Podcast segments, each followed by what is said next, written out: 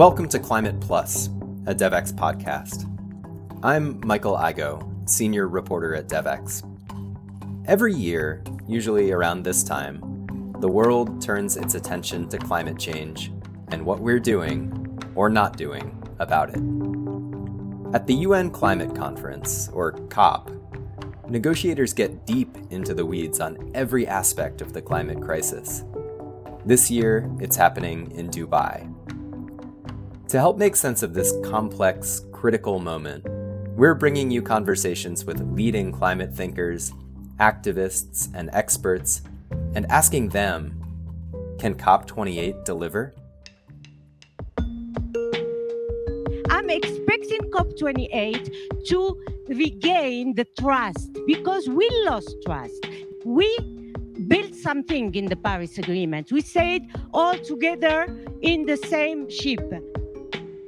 A climate COP, technically a conference of parties to the UN Framework Convention on Climate Change, can be a little disorienting and honestly alienating. There's a blue zone, a green zone, there's a thematic program, ministerial meetings and summits and roundtables, not to mention the negotiations themselves, which can be both highly technical and also very political. To help make sense of it all, I wanted to talk to someone who's been involved in this process for a long time, and who has even had the responsibility of hosting a COP. Hakima El-Haite is the former Minister of Environment for the Kingdom of Morocco. She was a vice president of COP21, where the Paris Agreement was signed, and she played a key role in bringing the next year's COP, COP22, to Morocco. Here's our conversation. Hakima, thank you so much for joining us today. Thank you for inviting me. It's great to get a chance to catch up with you. You are someone who's been involved in this climate negotiations process for a long time and played some really key and critical roles at various points along the way. I was hoping we could start with the big picture here and sort of take a step back from this specific COP. You know, in 2015, obviously, we had this big breakthrough with the Paris Climate Agreement. You played a significant role in making that happen. Here we are now, 8 years later, we're seeing all kinds of climate-related disasters around the world. Negotiations continue on some really important, but also very technical issues. When you take a step back and look at this whole climate negotiation process in its entirety, where do you think we are in that story right now? Is it a story of sort of incremental progress, or a story of big breakthroughs followed by disappointments? What's the narrative arc to all of this that you see? Thank you. Let me first begin by the positive narrative. Always a good place to start. Yes, I think that since the Paris Agreement, we achieved a lot about raising awareness about climate change. We achieved a lot about relating to technology, innovation, the involvement of the non-state actors. We are moving from a technical agenda to a societal agenda. We are moving from negotiation between ministers and negotiators to an agenda which is held by the citizens of this world, and this is amazing. So we saw the technology evolving also, and the latest report of the UN I have read said that I would say 75% of the technologies needed to meet the Paris Agreement is already available. And this is amazing. Now, what is the bad face of the story and the history is that this COP28 is happening in a very, very special geopolitical situation we are facing as human beings. We know that COP28 is happening in a time of a COVID, a pandemic, which is not ended. And now we know with all the consequences on the rise of the prices, the inflations worldwide, this COP is happening while we have two wars, one in Europe, threatening the energy security of Europe and impacting the food security in Africa in particular. So this war is happening also after the result of the stocktake. The stocktake, which is a very, very important rendezvous of the Paris Agreement. And this stocktake this year, which was released some months ago, said that we are not on the right track to meet the Paris Agreement objectives.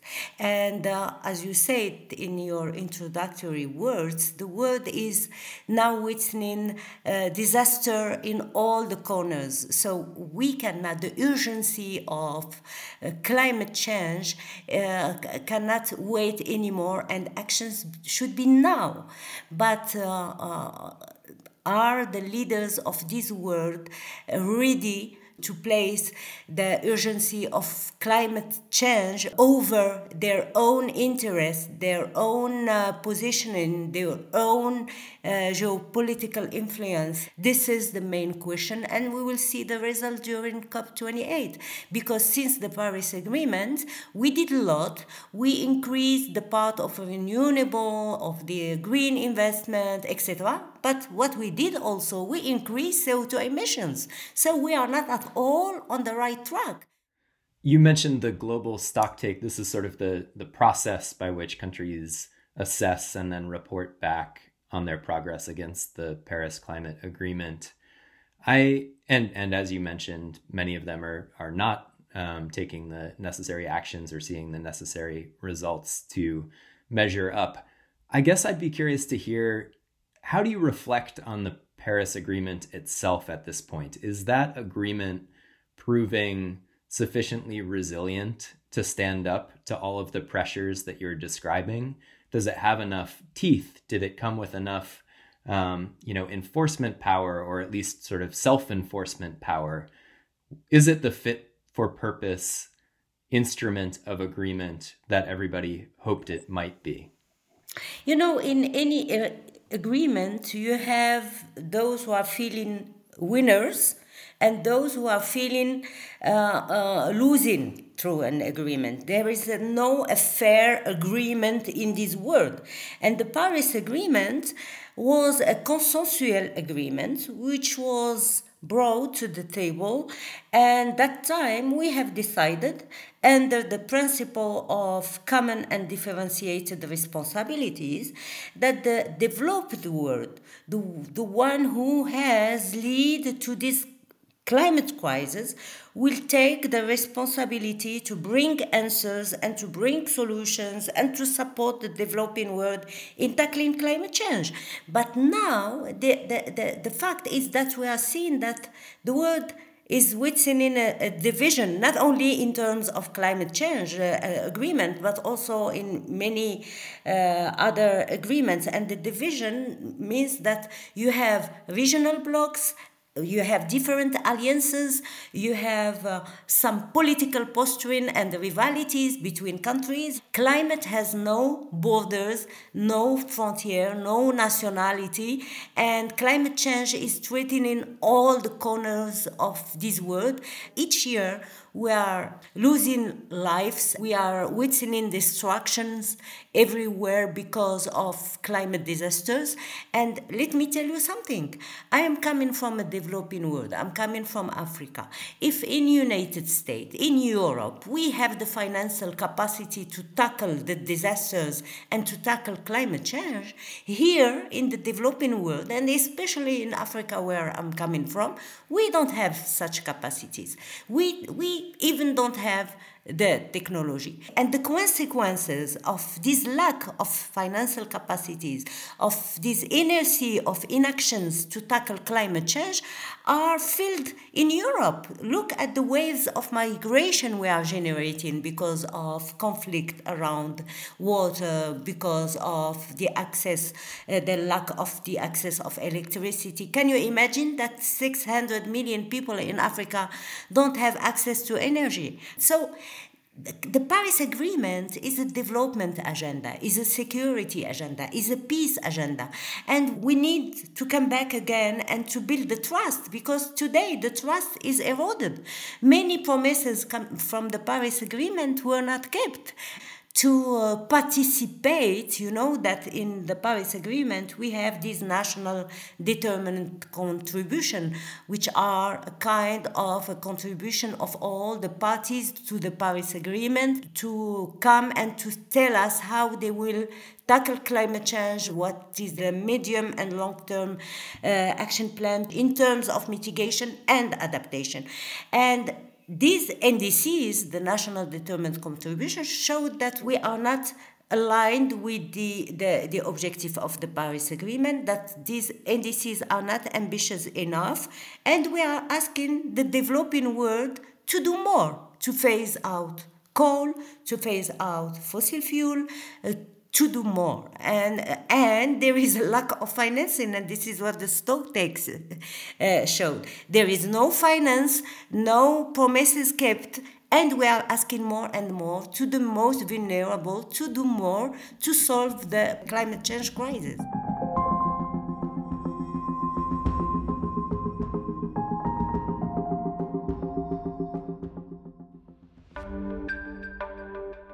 Climate Plus is supported by the World Bank. Back in October, World Bank President Ajay Banga called for a new vision for ending poverty on a livable planet, with a focus on climate action. We cannot endure another period of emission-heavy growth.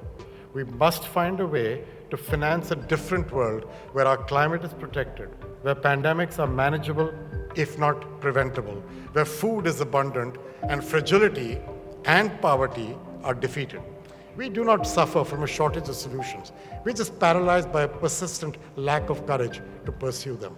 The good news is that we have solutions like these within reach and resources at our disposal to scale them. To learn more about efforts to end poverty on a livable planet, search for the World Bank Group at COP28 or click the link in the show notes.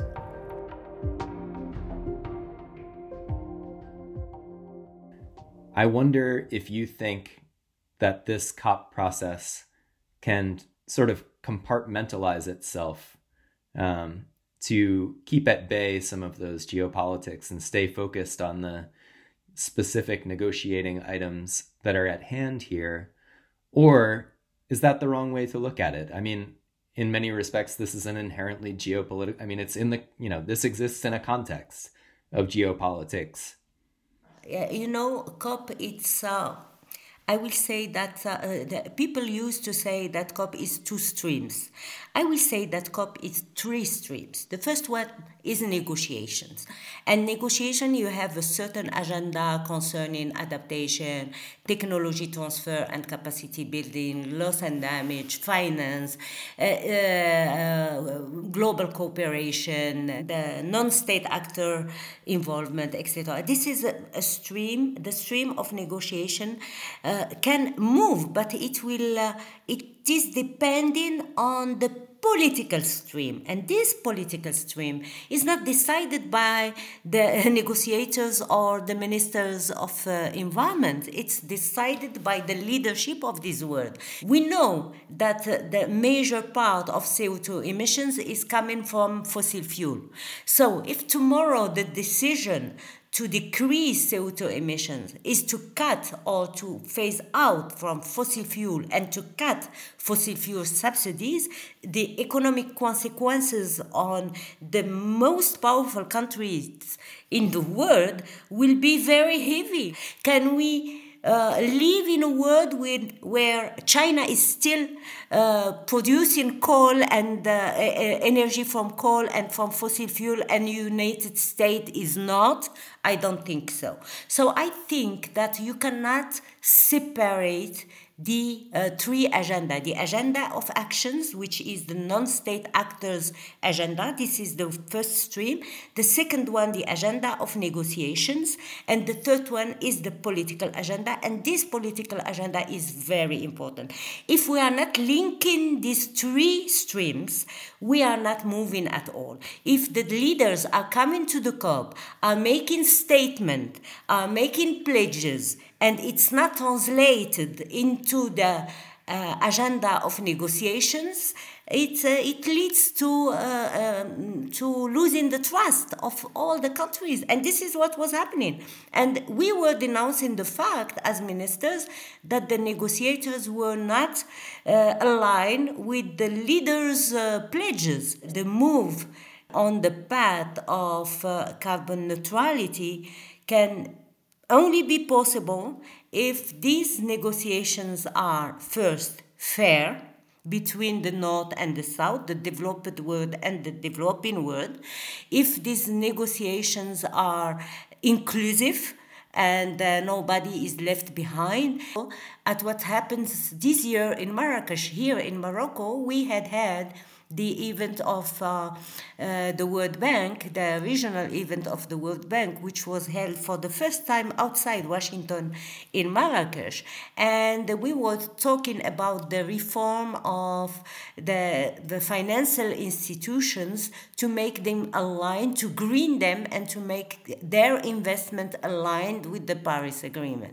But this, which is amazing, it's in itself a dilemma. These institutions are financing the developing world, which is now not a big emitter. If you take the example of Africa, Africa is only emitting 4% of CO2 emissions. So if you come to Africa and you ask the Africans to green their investment, they will not have access to their natural resources anymore, to their gas, to their oil, to their coal, and you will burden their debt, and it's really a dilemma. I think that we should reach a consensus where we are giving access to such countries, to the most vulnerable countries, where first keeping the promises of 100 billion a year.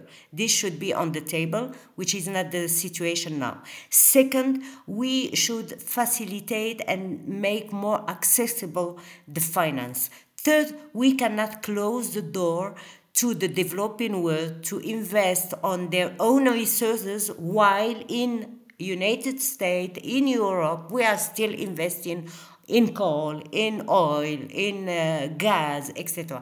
So I think that if we want to find a balanced outcome of COP28, we should have some wisdom and some fairness, some justice, to make things happen.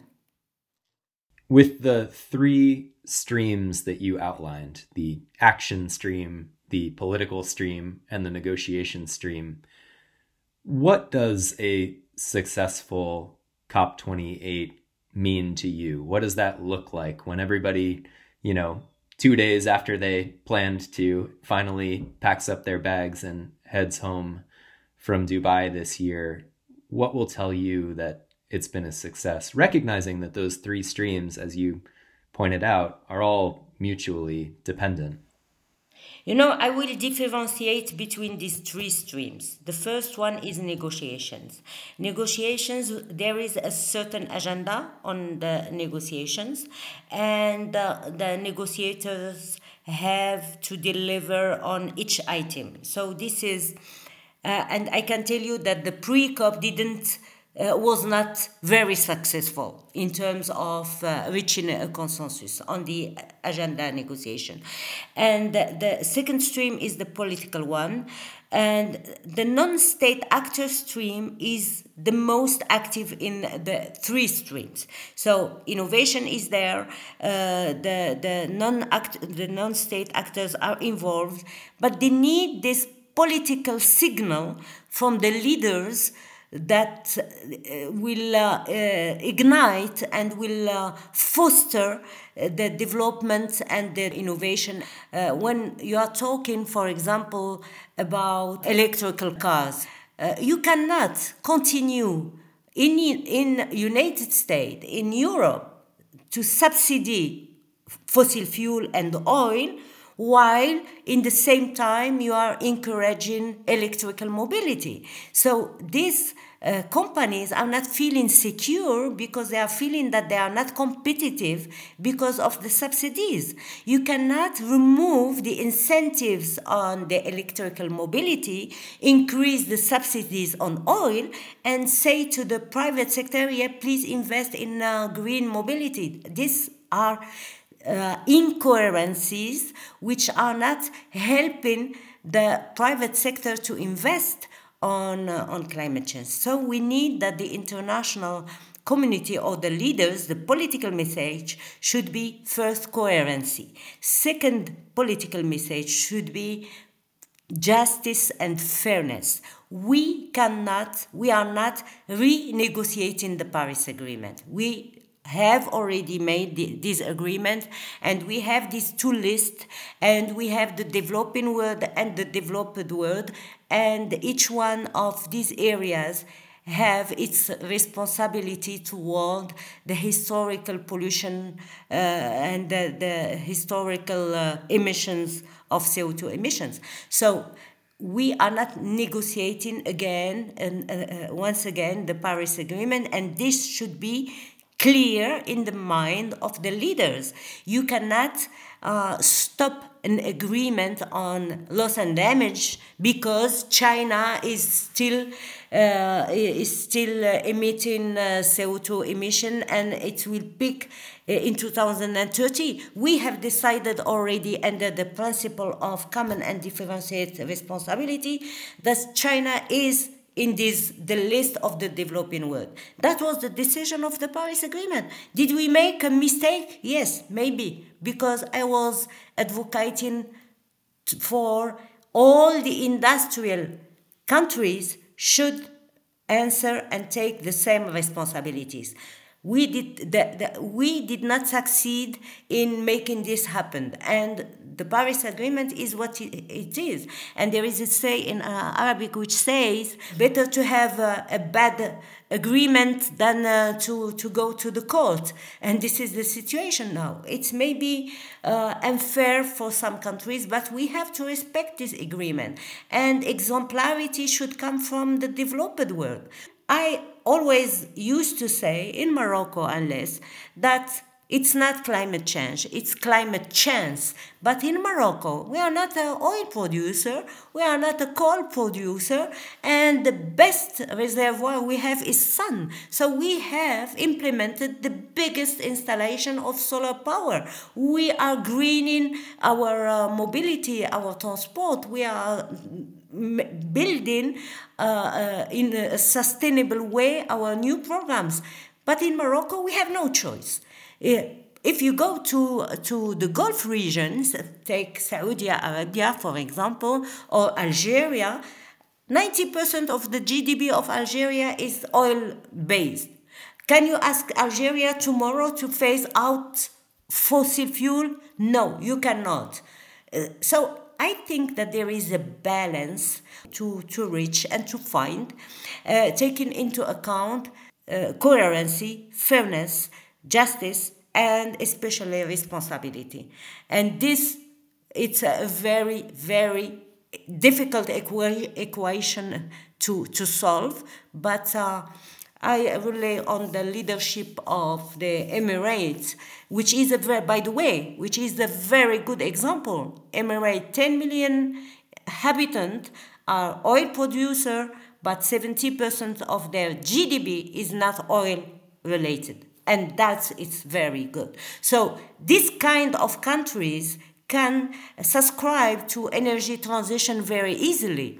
But its case, it's different, and let's open our mind to reach this carbon neutrality with a minimum impact on the most vulnerable.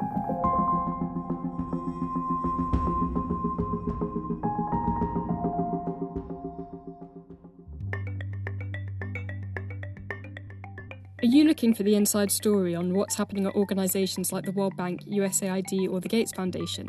Then you need to be reading DevEx Pro. I'm Jessica Abrahams and I'm the editor of DevEx Pro. Pro is DevEx's premium news subscription, where our expert reporters and analysts take you beyond the headlines, deep into the trends and institutions shaping the $200 billion aid industry. As well as all our news, you'll get access to conversations with global development leaders, resources to help you grow in your career, and a subscriber-only newsletter full of insider news and tidbits. See for yourself by getting a free trial today at devex.com/pro.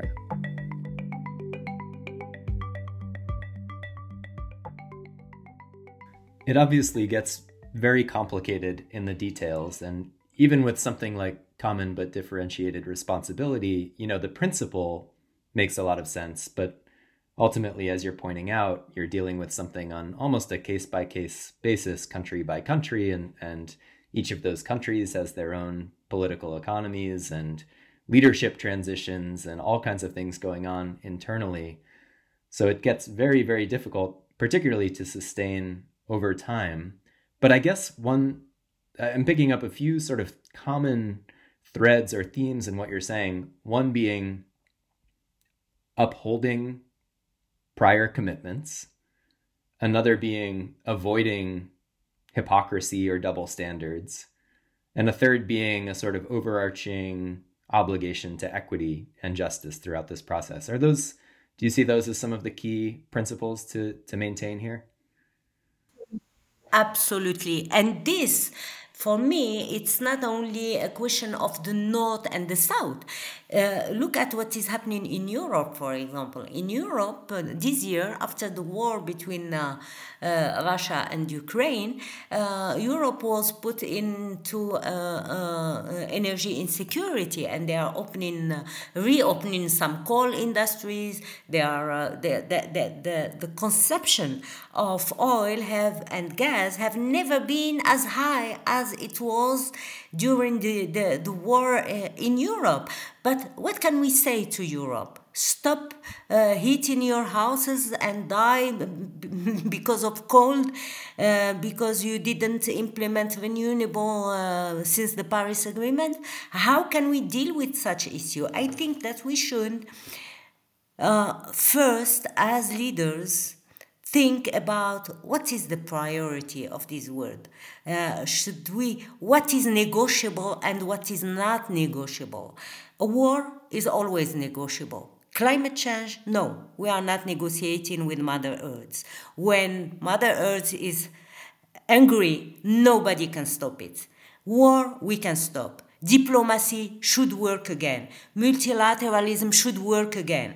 We cannot forget the consequences of the First World War and the Second World War with the promises the world leaders did that time after the Second World War. So I think maybe these wars are opening a window of opportunities to open the eyes and the brain and to bring back the wisdom of the leaders of this world.